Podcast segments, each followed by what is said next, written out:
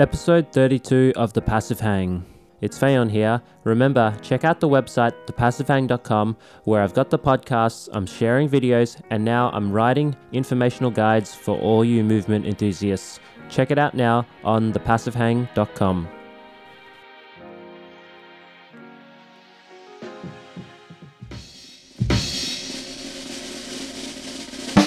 Thanks, guys, for joining me once again. It's Fayon here, and it's episode 32 of The Passive Hang. I've got a really special one today. I've got Mark Robberds on the podcast. Welcome to the show, Mark. Thank you, Fayon. Nice to be here.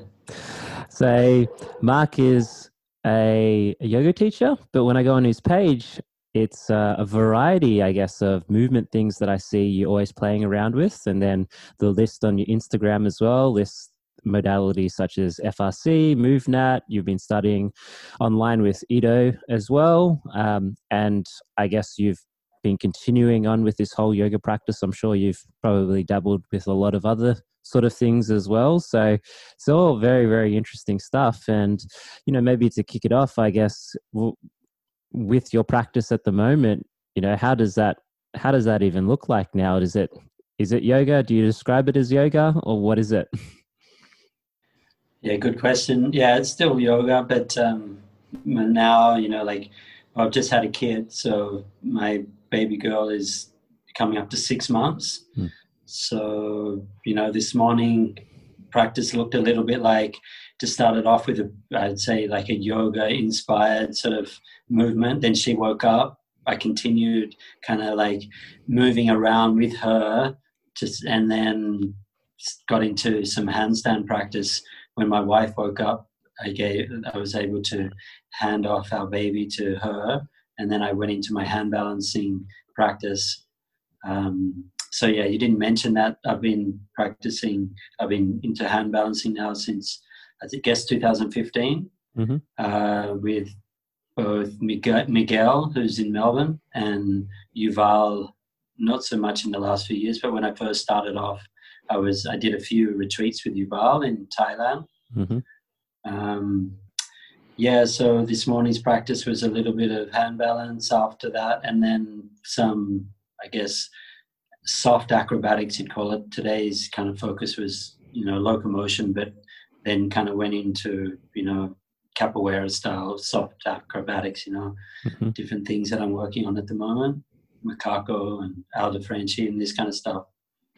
Awesome. Yeah, it sounds very uh, with a lot of variety, and I've been there myself with the sort of dad juggling duties in between, mm. like doing some of your working yeah. sets and stuff. I, I think it's probably one of the benefits of moving to a more varied movement practice is you don't have to be so restricted to like a gym setting, and you can just do do what you like to do just with a bit of space and then if you know a little one comes to disturb you you can play around with them yeah. for a little bit and then go back to it even I find uh, like say a handstand practice is most is better for that than a yoga practice. Like a yoga practice normally, the way I practice is like very you know concentrated, an mm-hmm. hour, two hours. You don't want to get disturbed. Mm-hmm. Whereas like a handstand practice, like you do a set and you come down, so it's quite easy. You know, if the little if the little one's there crawling around, you can just make sure everything's fine, and do a set, come down, and then play again, and then you know if everything's okay, go up, do another set. So it kind of works pretty well. Yeah, the use per square meter is uh yeah is very low. You just need a uh, what like less than one one square meter and, and you're good to go. yeah, exactly. Um, locomotion, a little bit more, but even you know like rolling around on the floor is pretty fun with her too. You know. Mm-mm. So, how do you juggle everything? Like, you know, you mentioned even today, just uh, just in this morning, how you've gone through various sort of things. Um, mm. do, you, do, you maintain a sort of like core yoga practice, and then structured around that is some other stuff that you're working around? Uh, how do you approach that? Um, nowadays, I, my yoga practice is kind of like on maintenance mode in terms of like the asana practice. Hmm. It's I'd say my yoga practice is more in terms of the yoga side of it, more focused on the meditation and breath work, hmm. um, and just maintaining general flexibility that I need, you know, and that's, you know, after I've been doing that for 20 plus years. So mm-hmm. that foundation is like, it's there, you know, I don't need to do too much to, to maintain a, a good baseline. Um, so that's kind of just on maintenance. Like I said, just if I get even just uh, playing with my daughter, I can kind of move through a bunch of different positions and make sure everything's working. Um, then I usually do my handstand practice five days a week. Uh, so I've got a program that I'm working on with Miguel. Mm-hmm. So that usually takes anywhere between 45 minutes to an hour. It's uh, he's designed me a dad program, so I'm able to like you know like there's sort of little chunks like there's session one, session two, session three, whatever, and I can choose okay on Monday I'll do uh, session one and two and four or whatever, you know, and just uh, choose just depending on and, and rotate through that through the week. So I've got that five days a week, and then the stuff that I'm doing with Ido is uh, locomotion and also like um, they call it movement terminology. You're aware of what you know that's that's like all your spinal waves and your circles and all that kind of stuff. So that's pretty easy. Just i can fit that in anywhere you know? That can just be like a little warm up. You can just do it even when you've got spare five minutes you can just do that one. And then the strength training um, i'm doing that probably you know three four times a week as well Mm. The good thing about the COVID situation for me right now is that I'm not working. So even though I've got a baby and very busy with that, because I'm not working, I've got you know the time to you know slip in some training here and there. Still, still treat yourself even in this time where you know yeah. most of the time you might have your hands full. Yeah I, i'd probably do the same thing. But um what i wanted to cover a little bit were maybe for the people who are a bit newer to you as well um, is maybe a little bit about your your background because you mentioned like you know you've been practicing yoga for for a long long time. Um, and i'm interested to hear about this journey about where you first started with it and i was reading on your website how you initially were uh, you know going overseas uh, and learning off some other teachers that sort of thing. Maybe yeah w- where did the sort of genesis of that start? So I went to my first yoga class in 97. I'd been interested in meditation and, you know, like the, I guess, this idea of the Eastern uh, arts for a while, but it wasn't until I, you know, because I'd done karate as a teenager. Mm-hmm. Um, and, you know, like that, you know, the Eastern mysticism, I guess, that, that held an appeal for me and um, as a kid, as a teenager, I probably I got into myself into a fair bit of trouble. Um, so the yoga meditation was a, for me was something I was looking for as a, a, way out, I guess. You know, I don't want to go too much into that whole story, but you know, I like most teenagers, I guess, or a lot of teenagers, I dabbled with drugs over the years, and you know, at a certain point, I realized it was not the direction that I wanted to go with, go in in my life, and I needed to make a change. And so the big change that I made was first to go traveling, to go overseas, and just like really break away from that old lifestyle. And in that kind of search, I came across yoga, and then so in 97 i went to my first yoga class and i just kind of got hooked. You know back then we didn't there was no social media right? So you didn't have all the options. You couldn't just like try different things and there was no you know no one was teaching mm. locomotion. There was no movement culture.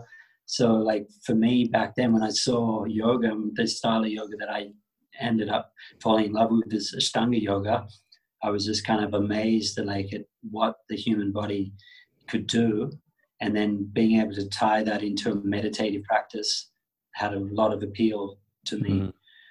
um, in 99, or no, it was 98 actually, I was in North Queensland, Cairns, and I got dengue fever when I was up there. Wow. And I, you know, I got quite sick and my immune system crashed.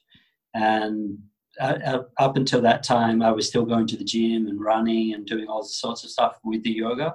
Um, but because my immunity just crashed and I was feeling, you know, had no energy, uh, the teachers I had at that time showed me this restorative type of yoga, and that basically healed me. And so then I thought, wow, this yoga's got something. There's, you know, there's something powerful in it, and that really inspired me to go deeper into it. And then because I was so also so hooked on traveling, I just decided, okay, I want to go to India, find a guru, and go deep into it. So that's what I did. In '99, I went to India and backpacked around for a few months, and then made my way to a place in South India called Mysore, and that's where I met, started practicing with the the guru of Ashtanga Yoga, Pattabhi Jois. Mm-hmm and you know the rest is history as they say I, but i didn't have any intention really to mm. like go become a yoga teacher or anything i was still traveling i actually mm. thought i was going to be a scuba diving instructor mm. so i continued my travels up to nepal and i was going to make my way across to thailand and try to find a job in the diving industry over there um, but india has a way of like just shaking you to your core and it, it kind of did that to me and i had this big catharsis and i just realized okay i was i need to go home. And so i went home went back to sydney and within two weeks i started an apprenticeship with my mentor there in sydney and then that's how i started becoming a teacher. And then you know that became my life's journey or my life's mission you know? So mm-hmm. it was that catharsis I had in India was like a turning point. At the time, I didn't know what it was, but looking back in hindsight, I realized that that was a big moment, and that made me come back to Australia, and then everything just sort of uh, progressed from there. Mm-hmm. And then, you know, in those days, I had a job as a landscape gardener, mm-hmm. and I used to basically, yeah, it was like I'd go, I'd be landscaping all day, and then I'd go to do my yoga practice in Sydney and Paddington in the afternoons. Um, again, you know, like I think back those days so different to now, you know, like so I'd be working all day and then I'd get on the train. It was 45 minutes train and then it's a half an hour walk. Then I'd do my practice at this yoga school because that was the only yoga school that taught this type of yoga in those days. Mm-hmm. And then I'd take the train back. So it was another hour and a half to come back. Whereas now it's like everything's online pretty mm. much. So it's a very, very different kind of time. yeah, it's uh you know, it's funny how you mentioned how before the time of social media and then you get presented what you presented and you almost see it just as as it is right because if you have everything else then you're always comparing it to something else and then you might not even yeah. start start on anything as well because you're like what's the best method? I've got stuck on that a lot as well right? Like that's it's how, how to approach this thing in the best sort of way because you want to be doing it in the best sort of way. And then that kind of closes your eyes off to i think a lot of a lot of other things as well which maybe if it was just presented to you from some sort of teacher and that was the only way you would give it a chance right? So i find i find it very yeah. interesting yeah totally but kind of almost just spoiled by choice these days. Hmm. and i think uh, miguel when he posted something of his history was he a gardener as well before he became he was. He was. He's got a green finger. So maybe there's something yeah. in that. If you if you become a gardener maybe there's a higher chance of you to get a like a one arm handstand yeah, the chances are pretty high, I think. well, I guess when we zoom forward to, I think it was around what 2015. Is that when you started getting a bit curious outside of the yoga scene as well as to what was happening? Yeah, it was. I think it was 2014. I started to just. Uh, I think I got a Cody app, and there was a Dave Durante was on there, and I started doing some of his gymnastics, like core drills, classes, mm. and stuff, and that's kind of got me interested in you know um, just looking outside the box a little bit. But you know, like even that whole time from 2000 till 2015, I had always like really had this like admiration for capoeiristas. Mm. Like I used to look at the capoeiristas and think, wow, man, like that is really impressive what they can do. And I, but I never made it to a class. I always wanted to, but I never managed to get to one in all those years. But it was always on my radar that one day I would like to take all this, you know, body knowledge and control that I've developed through the yoga and be able to apply it to something like capoeira, something very dynamic and mm. explosive. Mm. Because you know that's the thing. Yoga is very the movements are very usually done in a very slow, controlled way. And you know what I like about looking at the capoeiristas was the, that mm. explosive energy. You know the power. Um, same with break dancers as well. I remember back in in t- from 2005 six and seven, I used to teach in New York, mm-hmm. um, and I used to go up to Union Square very, you know, quite often, and I just watch the break dancers and just be like blown away. And but a lot of the time they were doing yoga moves. Mm. Basically, they were just able to, you know, they were going to lotus, half lotus. They were doing all that kind of stuff, um, but they were able to, you know, make it flow and you know match it to the beat of the music or whatever. So it was just really cool. And again, I always thought I'd love to do breakdancing class, but I never, I never went to a breakdancing class the whole time. But it was always on the radar, you know. So in 2000 and yeah, 2015, it must have been, or end of 2014, um, Ido started to come onto the scene, right? So I started to see his videos on YouTube and then my best friend in WA ended up meeting Ido, and Ido went and stayed at his house, mm. Uh, and actually did he did that a couple of times. Um, unfortunately, I was always in India or somewhere. I was not able to go, so that was like before you know like exploded in popularity. Mm-hmm. Um, so I kind of missed that opportunity, unfortunately. Um, but that's when I started the online training with Ido. Is uh, at that time.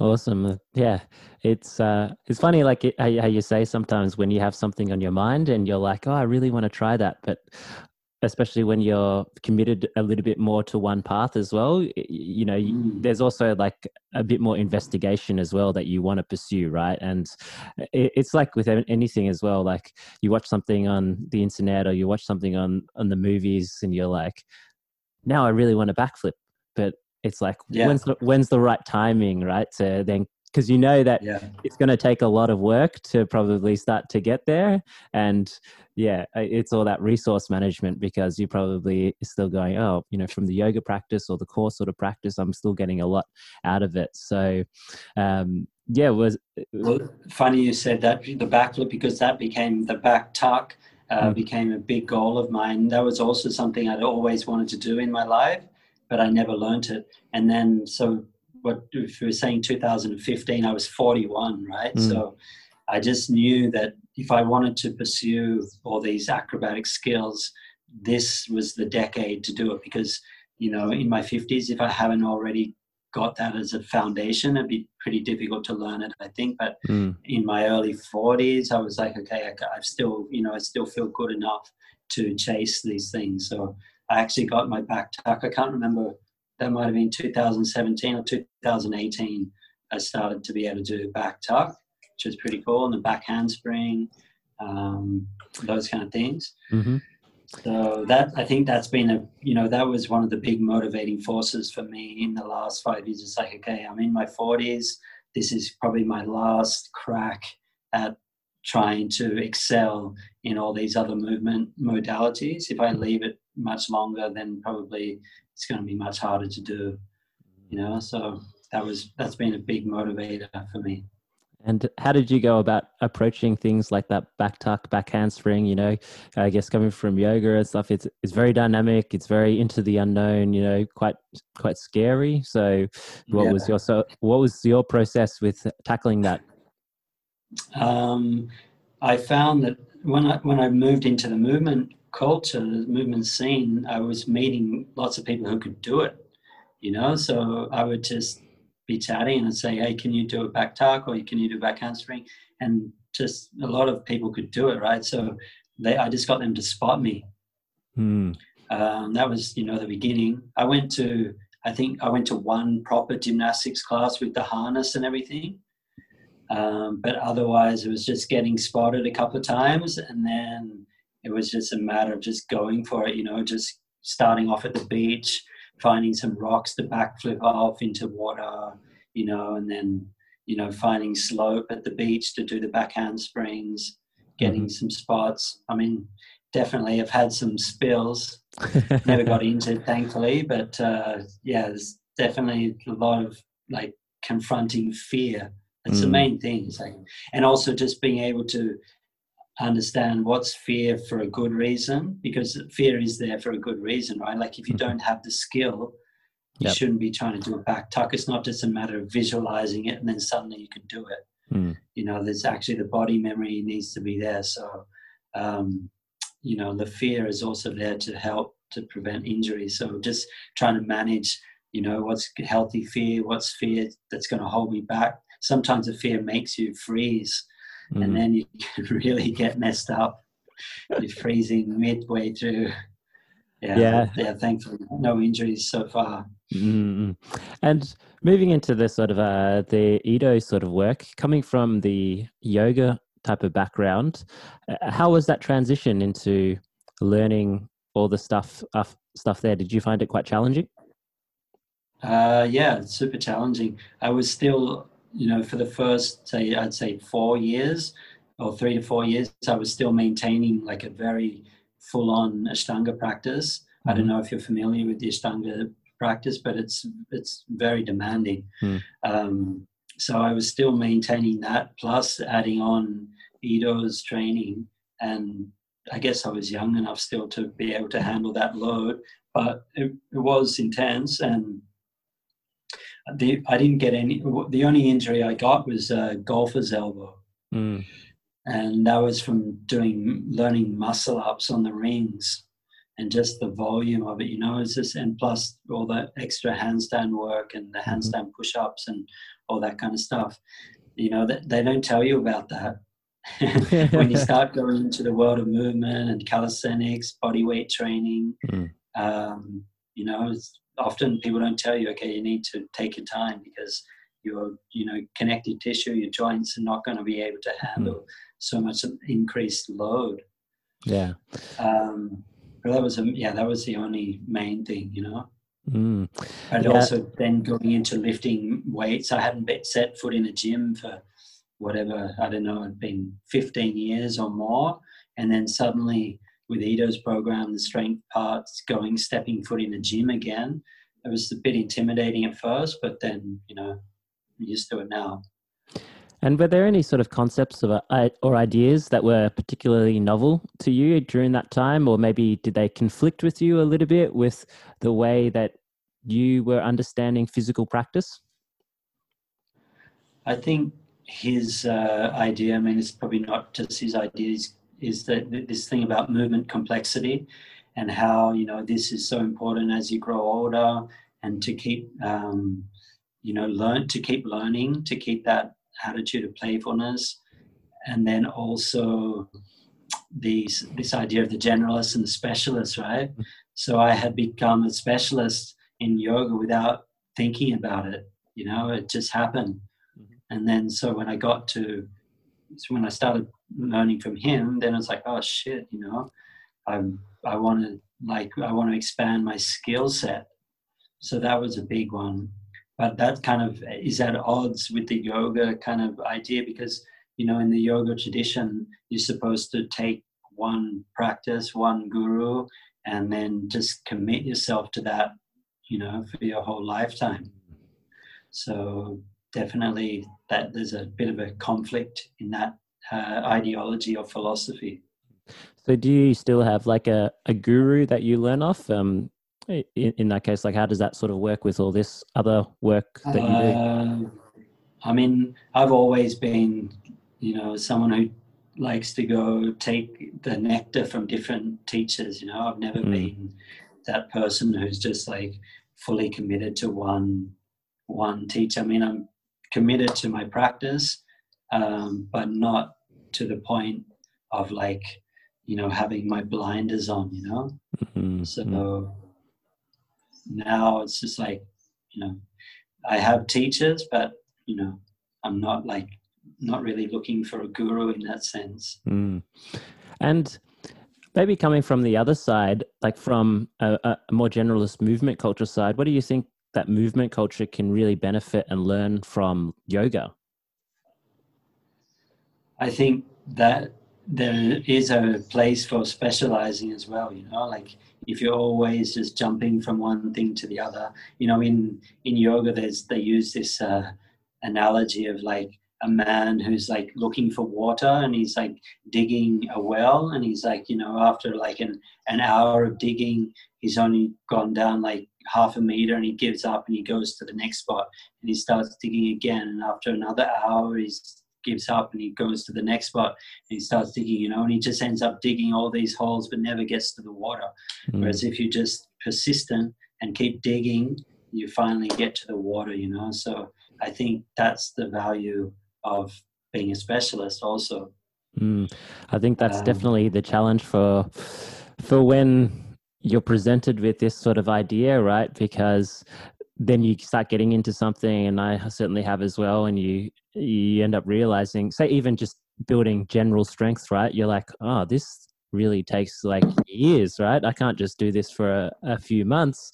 This is something yeah. I commit to for for quite some time, and and then you know we only have so many years to live as well. So it's probably a good thing because that realization makes us focused, right? We have to we have to appreciate the the concept of sacrifice, right? We can only do so much w- within our lives.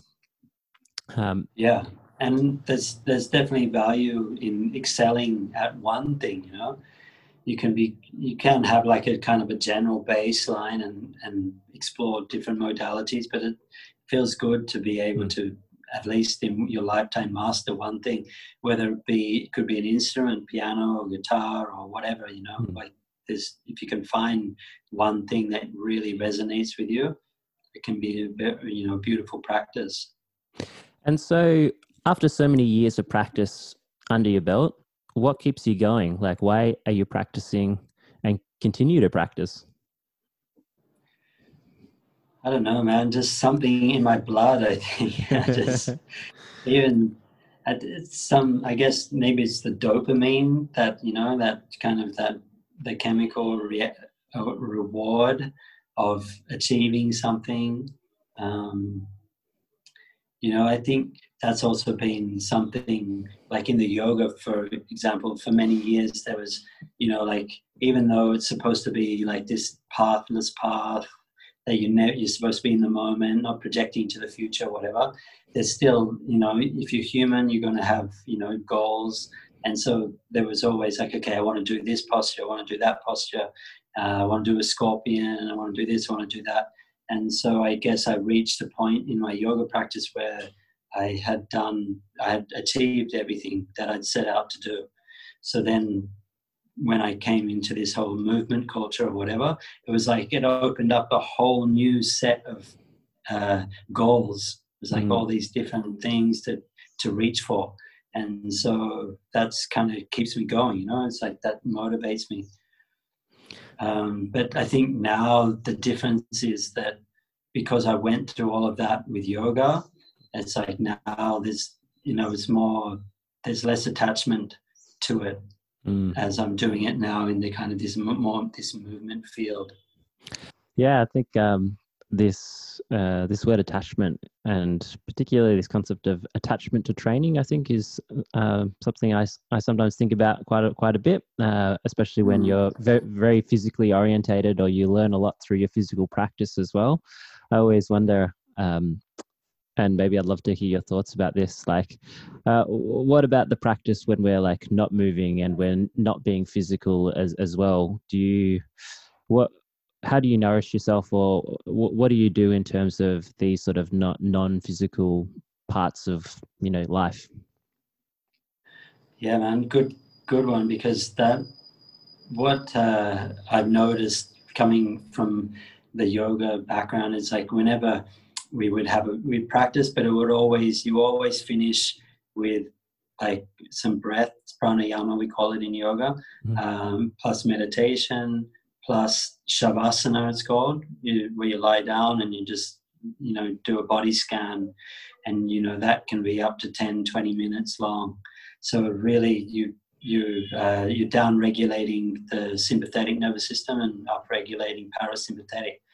I mean, we didn't know all that kind of stuff so much back in the day. We, that was just how it was done. But you know, in the last few years, with all this biohacking that's going on, people are sort of more conscious on what's what's mm. all really happening uh, on that level.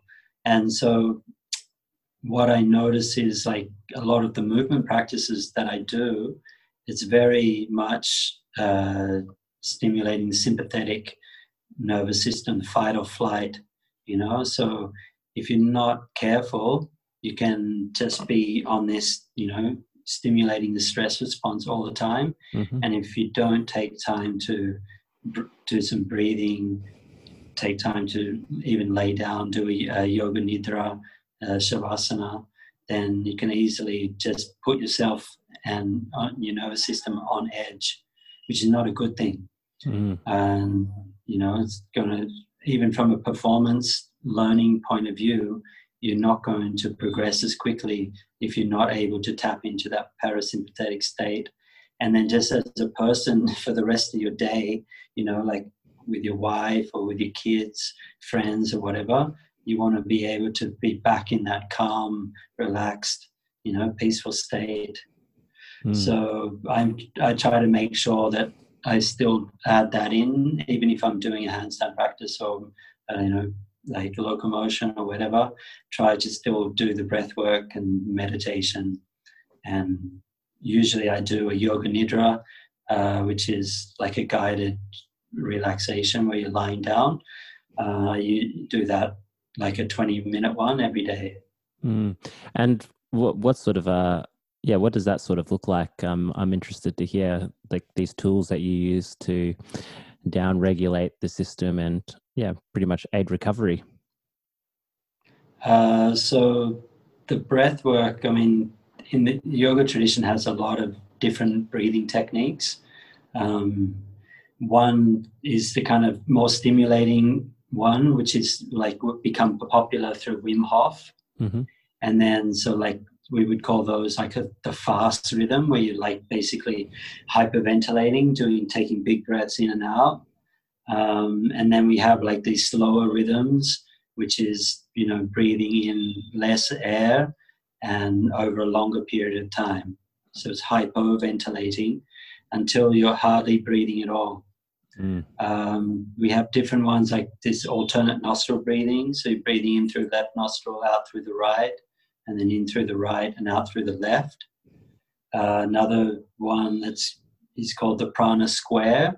Uh, I think in I've heard in the, the Navy SEALs use it. They call it box breathing. So you breathe in, and then you hold the breath, and then you breathe out, and then you hold the breath. So say you breathe in for five, hold the breath for five, breathe out for five, hold the breath out for five. So it creates a square. Um, and then something I've been looking more into now is uh, have you heard of Patrick McKeown and the Oxygen Advantage? No, I haven't. Okay, so that's worth checking out, especially any of the listeners should check that out also um, because and his, his, method is based on Buteyko breathing. Have you heard of Buteyko breathing? Hey, this is all new to me. Yeah, yeah. So the main thing is always breathing through your nose. Okay, so even in, in Buteyko, they take the mouth closed. Mm. So you force to breathe through the nose. Um, and the goal is to breathe less than normal. Mm. Okay, and to try to build up the level of carbon dioxide in your blood. Mm which gives you a feeling of air hunger, makes you feel like you need to breathe.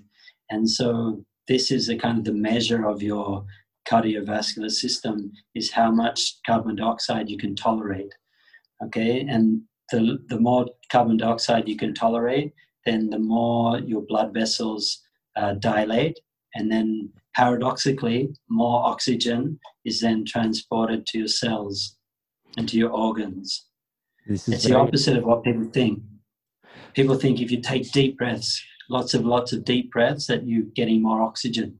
But actually, what you're doing is you're you're getting rid of carbon dioxide, which actually constricts your blood vessels, and less oxygen gets to the cells and tissues. Mm. This um, so, reminds me of some of uh, Simon Borg Olivier's work. I think I've seen yeah, yeah. talk on this uh, a fair bit, and I haven't quite comprehended it. So yeah, I'm quite interested to hear about this because um, it would almost. It's called. Simon's been talking about this for hmm. 20 years. Simon was one of my mentors hmm. when I first started practicing in Sydney. He was my teacher. Yeah, so he what he teaches is basically that method. It's called the Bohr effect. B O H R. It was Bohr was a uh, scientist. He discovered this, you know, over hundred years ago. Mm. That actually, in the presence of carbon dioxide, the the blood vessels, the cells, then uh, they dilate, and then more oxygen is released into the blood. So, with this sort of practice, yeah, I'm, I'm sort of picturing how how to do it because I guess when you know trying to restrict that breathing, it's almost quite stressful as well because you kind of want to breathe uh, uh as well, right? Mm. So how how does that sort of work? Do you, do you start that with just, I guess, a, a sitting type practice where then you start becoming aware of that and then you start integrating that into more sort of dynamic movements?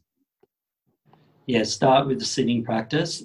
and the easiest, simplest way is just to breathe in for four seconds and really you want to focus on the breath moving into the lower two ribs. Mm-hmm. Okay, so not breathing so much into your chest, but really breathing with the diaphragm, mm-hmm. feeling more of a lateral expansion of the lower two ribs. So breathe in for four, and then breathe out for six. Okay, so the exhalation is one and a half times of that of the inhalation. Okay, so breathe in for four, out for six. So basically, then you're taking six breaths per minute. And this is a good, healthy breathing rate. Okay, so you just try to maintain that. If you do that for five minutes, uh, if you watch, you can set a metronome or whatever and just stick to that, and you'll find you'll become very calm, very relaxed in that time. Okay, and then from there, you can start adding that into your walking.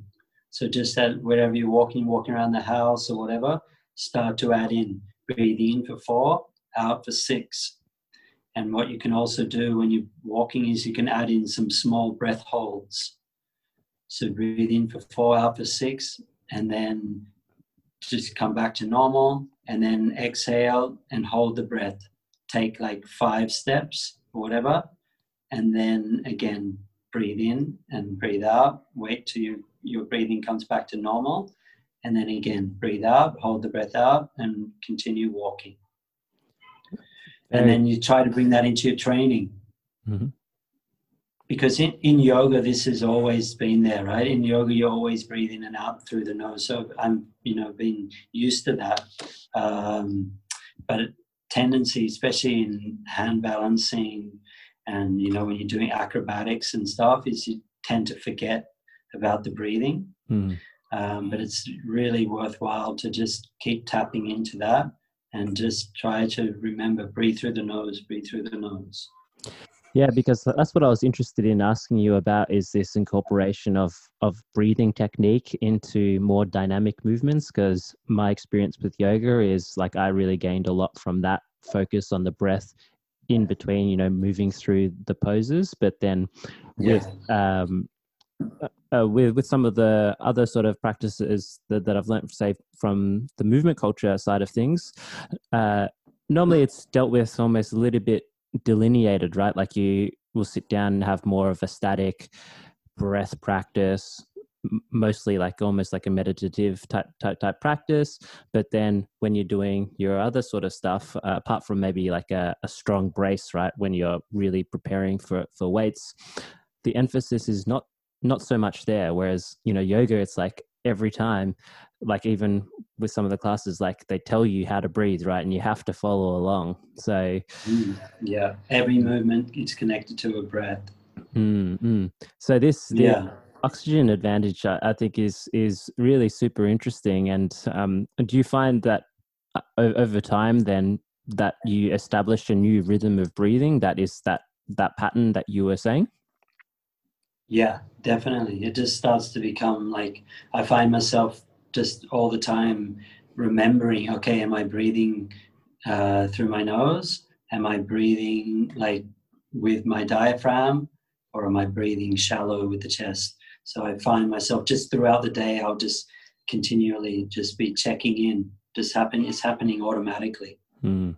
And how about say during like when you're doing the soft acrobatics and locomotion as well? So what are you what are you cueing yourself in terms of breathing when you're going through these movements?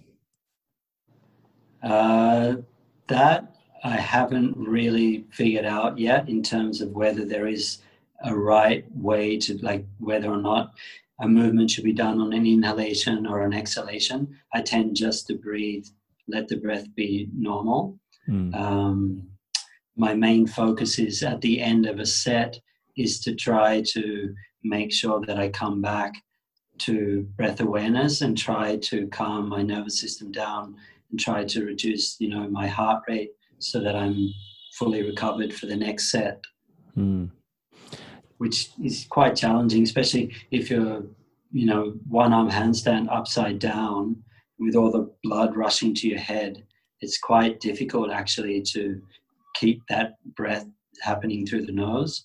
And then also, if you're doing like locomotion, if you're doing, you know, if you do five sets of one exercise or whatever, it's it's quite a challenge for your your cardiovascular system. Mm. So trying to keep the breath calm is, you know, it, it definitely it's um it works on your fitness. Yeah, definitely, and I yeah I can see.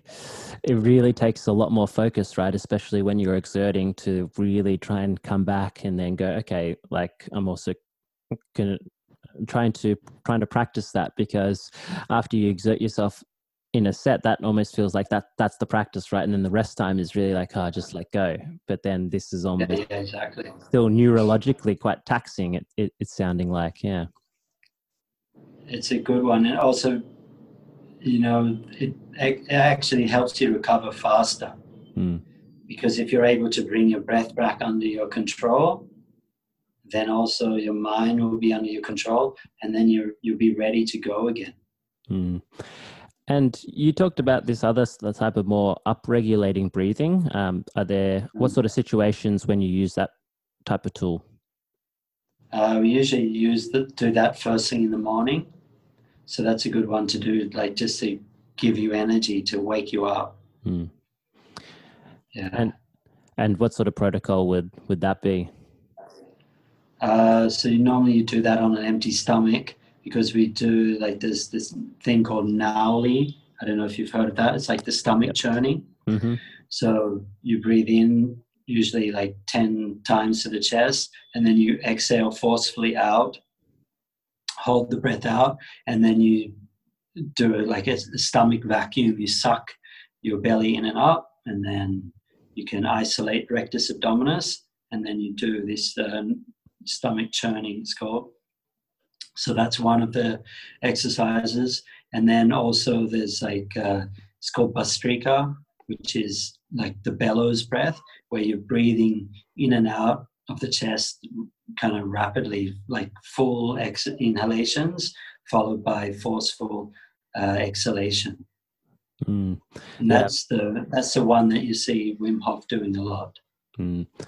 Yeah, very interesting. I see yeah, especially that that stomach churning, it always like blows my mind when I, I see somebody doing that. And I've got, I've only just started a little bit of my journey with the vacuum breathing, and I must say it's like it's very tiring. You know, you you do a few of those, and afterwards you're like, oh, like I don't know how to describe it. It's a, it's a different type of sensation to you know doing li- lifting something, but yeah, it, it definitely takes a lot of effort. Are you able to do it? Uh, so I'm I'm starting to be able to do, to to lift my diaphragm up and, and get some sort of good height and maybe hold it for about 15 maybe 20 sort of seconds but yeah in terms of any movement with the stomach that sort of thing no, no i haven't got to that stage yet but um i'm sure yeah if i keep on continuing potentially. Yeah yeah. Good. Uh, in terms of teaching i guess because you've learned all these you know various modalities um so on your website you uh, do this interesting sort of like month long immersion. Uh, what is the type of stuff that you present with your teaching these days? Uh, so those immersions, like most of the people who come to me, uh, I mean, say all of the people who come to me for those, they're uh, practicing Ashtanga yoga, um, and we have this style of class in the morning where we call it it's like a self practice basically, where everybody is going through their own practice in their own time, um, which is quite unique in the yoga world because mm-hmm. most classes in the yoga world are called they're called guided classes right where the, the teacher sits at the front or stands at the front and does the class with the students and they all follow along mm-hmm. so the um, in the ashtanga method the way we do it is this self practice so uh, there is there are six different series that people have to work on. I mean, nobody, to be honest, nobody's doing the six series. Most people are just doing the first or the second, and a few people are doing the 3rd mm-hmm. and a few, very rarely, you'll have someone doing the fourth series. Um, but what that means is that everybody is kind of like this self autonomous. Uh, so they're able to practice for two hours on their own and then so the the advantage or i'd say like the um, what's attractive about that uh, that method for people is that instead of being at home on their own doing their thing they're in a group of people who are all doing their thing together mm-hmm. okay so kind of there's an energy that's lifted you know everyone gets lifted when they're in that group setting and then my role as a teacher is that i just go around and I'm helping people work on different postures, uh, giving adjustments, helping them go deeper into into position, that kind of stuff. You know, mm. um, kind of holding space. I would say is my role in that in that scenario.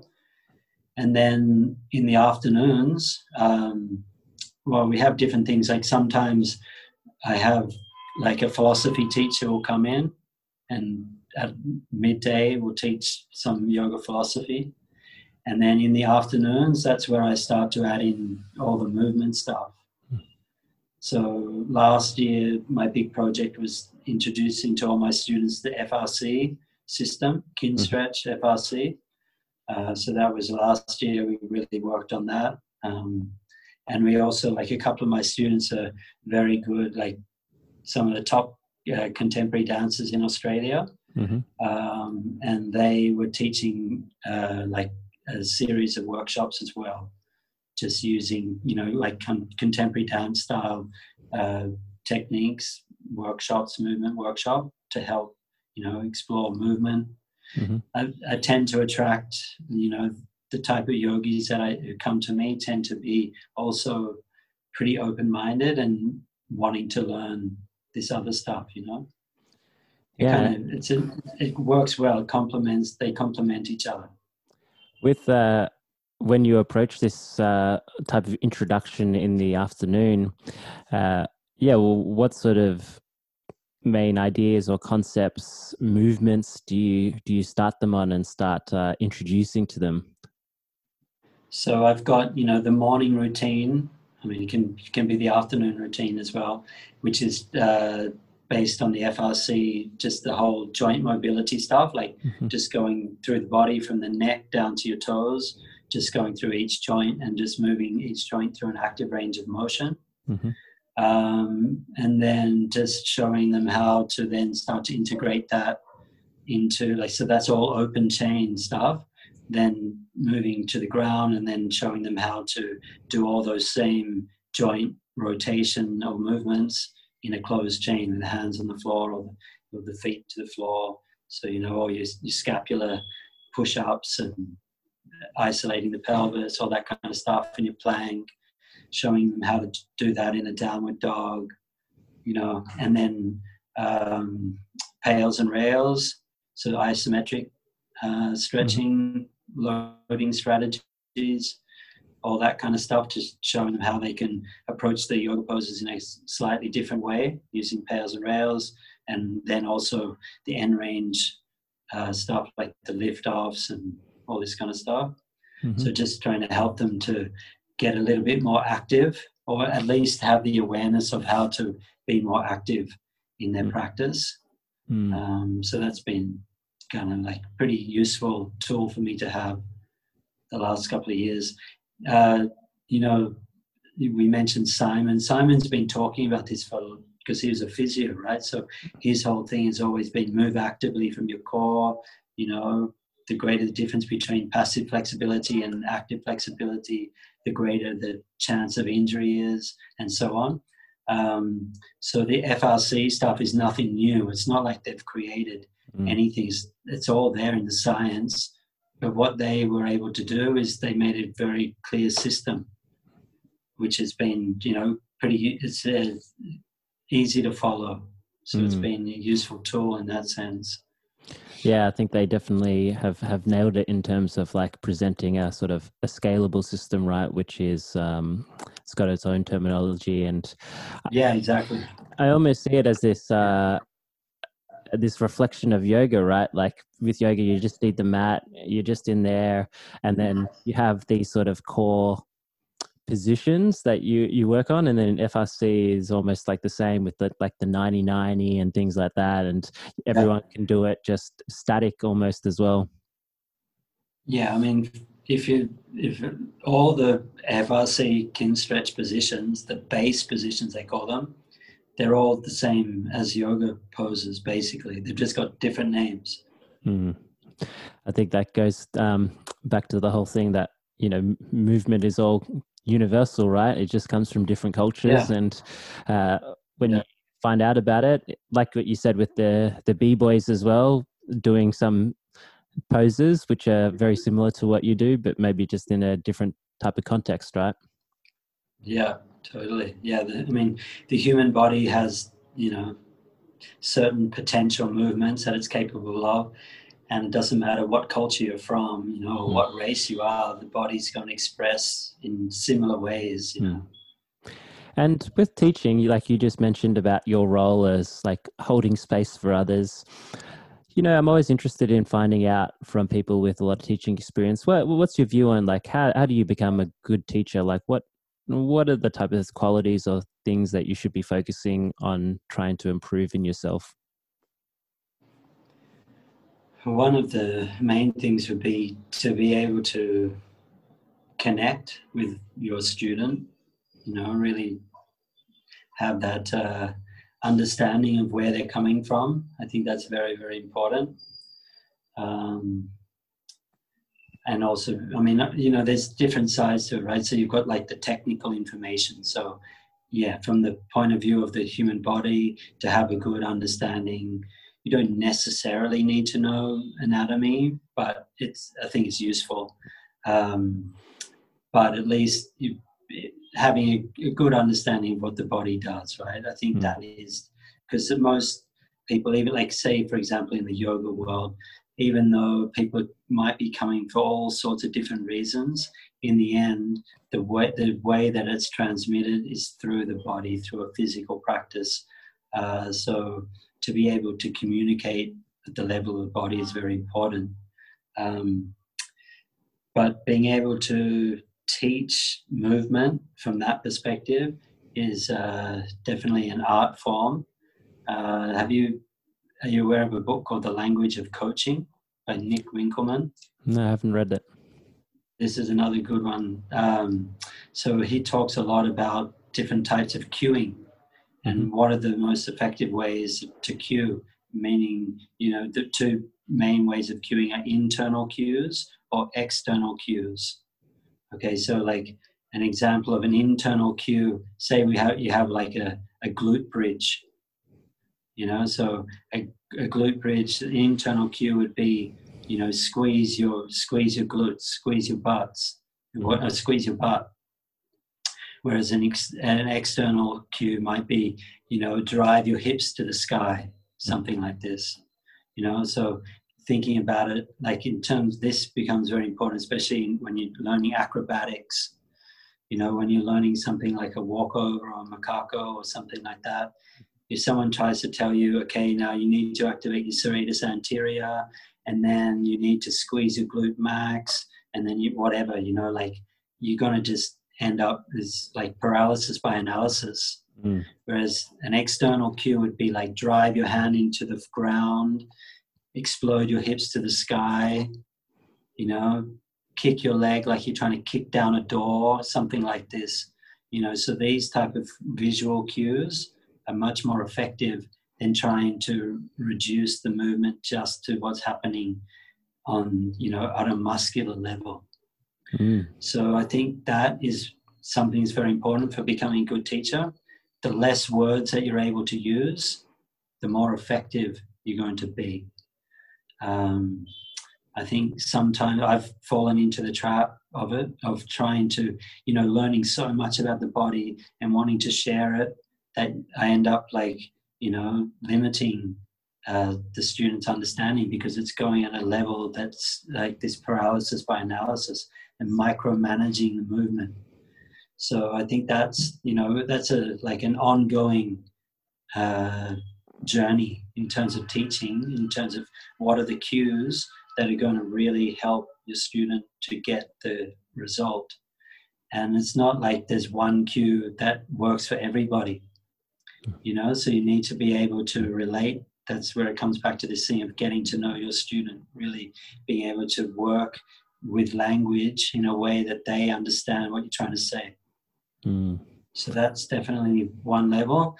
And then you know, in a yoga, the yoga world, I don't know what it's like teaching movement um, because I've never really done that. Everything that I do is through the yoga community, but there's a lot. Um, I don't know. Let's just say there's a lot of emotional process happening as well. Um, so, in in a sense, you have to be almost like a therapist as well. And not necessarily that you need to be able to give good advice or whatever, but you just need to be steady in yourself, that people feel safe around you, that they can come and just be themselves and to go in go inward and learn about themselves. So kind of like you need to be a rock in that sense. I think I'd say those are the main things in terms of teaching. Yeah, I really loved uh, a lot of those points. Um, you know, this thing of crafting the environment uh, is super important, right? Like the safer that we feel, the more entrusted. I think the more willing we probably are in entering into uncertainty, which I think with a lot of physical movements, let's say like you know going into your mm. deep, deeper splits is very uncertain, right? So if you feel a little yeah. bit unsafe, you're probably not going to want to enter it. But I, I want to repeat that thing that you said before, which is like to, to almost to say less. Yeah, you know, I, yeah. I, I, really, I really love that, and I definitely have been to that place as the teacher where you kind of want to explain everything, right? Because you've learnt all the theory, and it's like they need to know, but maybe they yeah, don't. Yeah, yeah. Well, the thing is, it's been pretty much it's been proven that you can't remember more than seven things maximum, right? Like you can maybe remember a seven digit phone number, but not more than that. And then when it even when it, you come to teaching in a class, you probably students will probably only pick up three things maximum. You know, and if they walk away with one thing that they remember, that you've done a good job.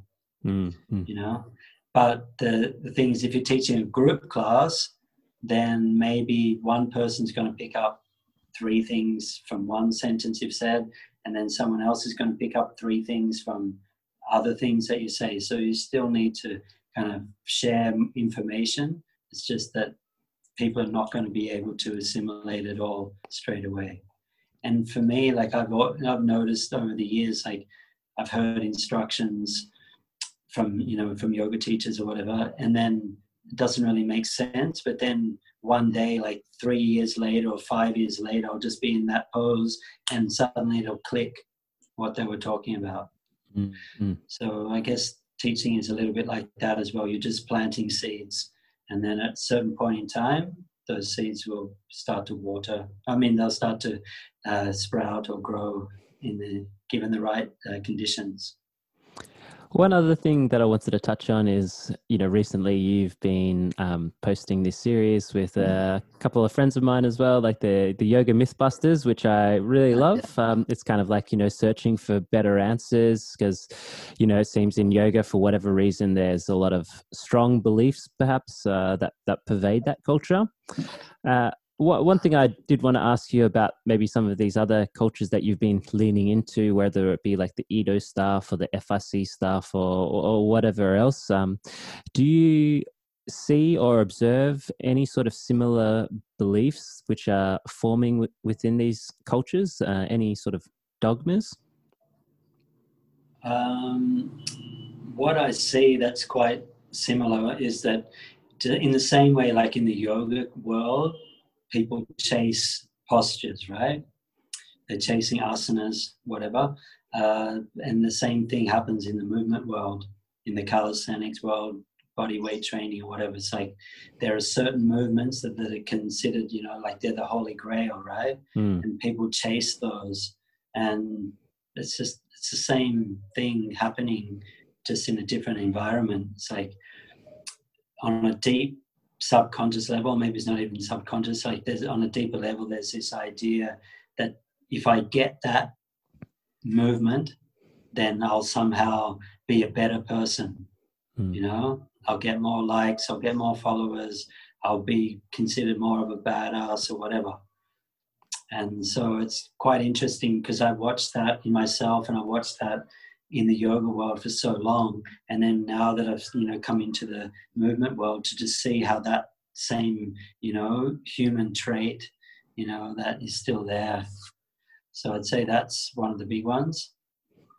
I mean probably in Ido's world it's like you know he's can like his students consider him to be like a guru or whatever. So you know I, have come from the yoga background and I've seen how problematic it is to have to put someone on a pedestal. Mm. You know, when you put someone on a pedestal, you're putting yourself below them, and also the only place they can go when they one day they're going to let you down, right?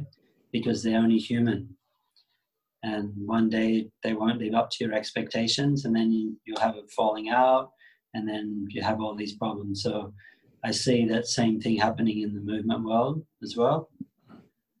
Um, uh, in terms of movement, I'd say what happened, especially with the FRC thing, was what they, you know, they made this whole, and Ido was there as well. They made this whole idea like there's no such thing as improper alignment. There's just improper preparation. Mm-hmm. Therefore, you can do anything. You know, you can as long as you are able to uh, progressively overload uh, your joints and prepare them properly, then you can you can do anything. Um, but you know, to a point, right? That's not to say that everybody should be doing that. You know, there's still a place for just being a little bit conservative in in your approach.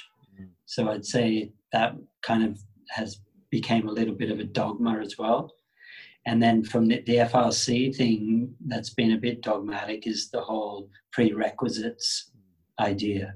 Like if you don't have the prerequisites, then you've got no business doing any movement. So like, you know, if you don't have prerequisite wrist extension, then you shouldn't do a handstand. If you don't have the prerequisite, you know, shoulder flexion, overhead shoulder flexion, then you shouldn't do a handstand.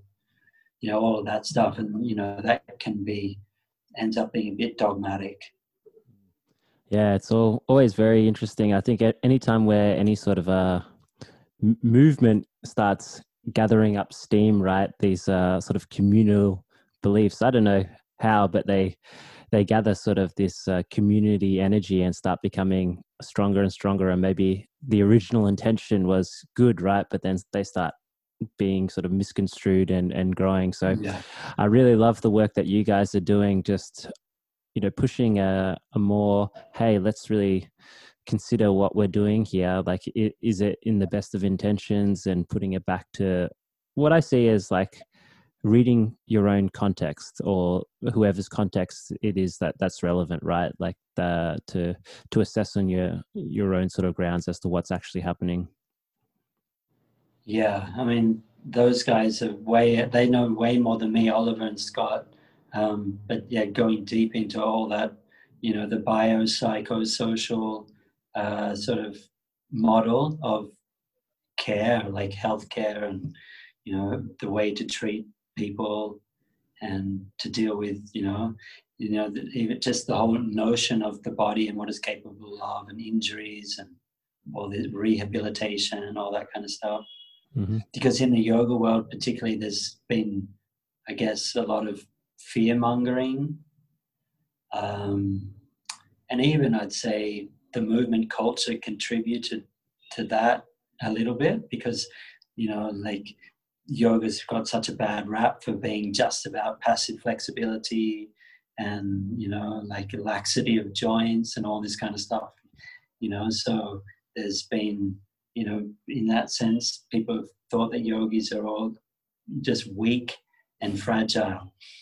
mm-hmm. yeah, yeah and I mean, to be honest, then maybe there is a little bit of truth to that. Um, I think, but it's like anything. If you go too far in any one direction, then you get out of balance. Mm. You know, so I think that yoga. It's. I think what what I've started to realize is more about the dosage. You know, like you can't do like all the yoga stuff is amazing, but if you if that's all you ever do, then probably you you're going to run into some problems later on you know but if it's if you're doing that balance with other things then you're going to be okay yeah i think that's when where the generalist approach or that perspective mm. of just you know approaching things with curiosity and having like a you know you can specialize in certain areas but if you play or explore with other sort of things then that that also helps you realize a few more things or opens your body up to a few more uh, potential potential sort of explorations. But um, yeah, just mindful of your time, Mark. So um, I'm wondering, you know, what's uh, what's sort of ahead for the next few few months? I know you're sort of uh, in India. You got a, a young one as well, but in terms of plans with uh, the practice, teaching, that sort of area, um, what have you got on the horizon? Um, at the moment, our main goal is to get back to Bali because um, we bought a house there in March, just before COVID, and then you know just before our mm. baby was born. So we're hoping we can get back there by the end of the year. Um, and then in terms of practice and teaching, I've actually I've got three online courses that I've been working on for the last seven months. So I'm, I'm hoping to get them out there soon. And then I'll continue. I've got, you know, I want to basically get all the material, all the stuff that's inside of me. I want to get it uh, into courses and have it all online and available. I, I mean, for me, that's going to be the the future for the next couple of years, anyways. Just to be, have everything online. Um, seems like the whole world is going that way anyway. So you know that's uh, it's a good opportunity for me to also dive into that, and then hopefully by middle end of next year or middle of next year, this whole COVID thing will have passed, and I'll be able to actually teach people in person again. Mm. That, Fingers a, crossed, man. That's a nice thought, isn't it? To interact with yeah. people, you know, touch other people, cue cue them with your with, with your hands. Yeah, oh, yeah. looking forward to it. Be together again. Mm-hmm. And then also like definitely just one add one more thing is I think I want to start when the time is right. I'll, I'll start doing more collaborations with different people from you know like I've met so many amazing uh, specialists in different fields. Mm-hmm. It'd be cool to do some co- collaborations with different people in the coming years. Well, very excited about that. I think that's uh, part of maybe the gift of this growing sort of social media culture and connectiveness Yeah. is that we get to meet all these very interesting figures, right? And maybe under the umbrella of uh, knowing that we're kind of connected in a physical practice and movement and that there isn't like uh, strict boundaries between us. I think many beautiful gifts or new sort of areas can be born, right? So I'm very excited to see if you end up teaming up with somebody and what will come of it. Yeah, man, it's going to be good. Hopefully, we'll meet one day in person. Yeah, definitely. Uh, either in Bali or down here in, in Melbourne, Australia. It'd be awesome. But uh, thank you so much for your time, Mark. Thanks for inviting me, man. It's a pleasure to speak to you. Thank you.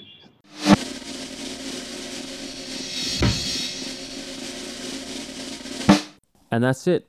That's episode 32. Thanks to Mark for joining us on the podcast. I really appreciate him sharing his time. And I hope you guys got something out from that.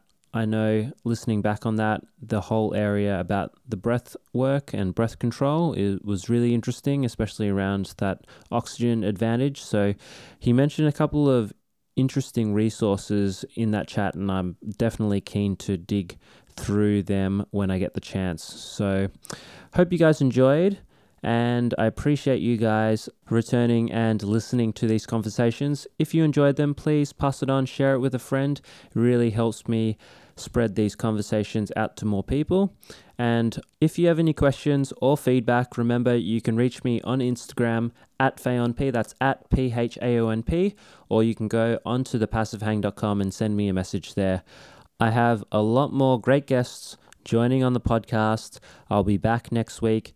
Thanks for tuning in, and I'll see you then.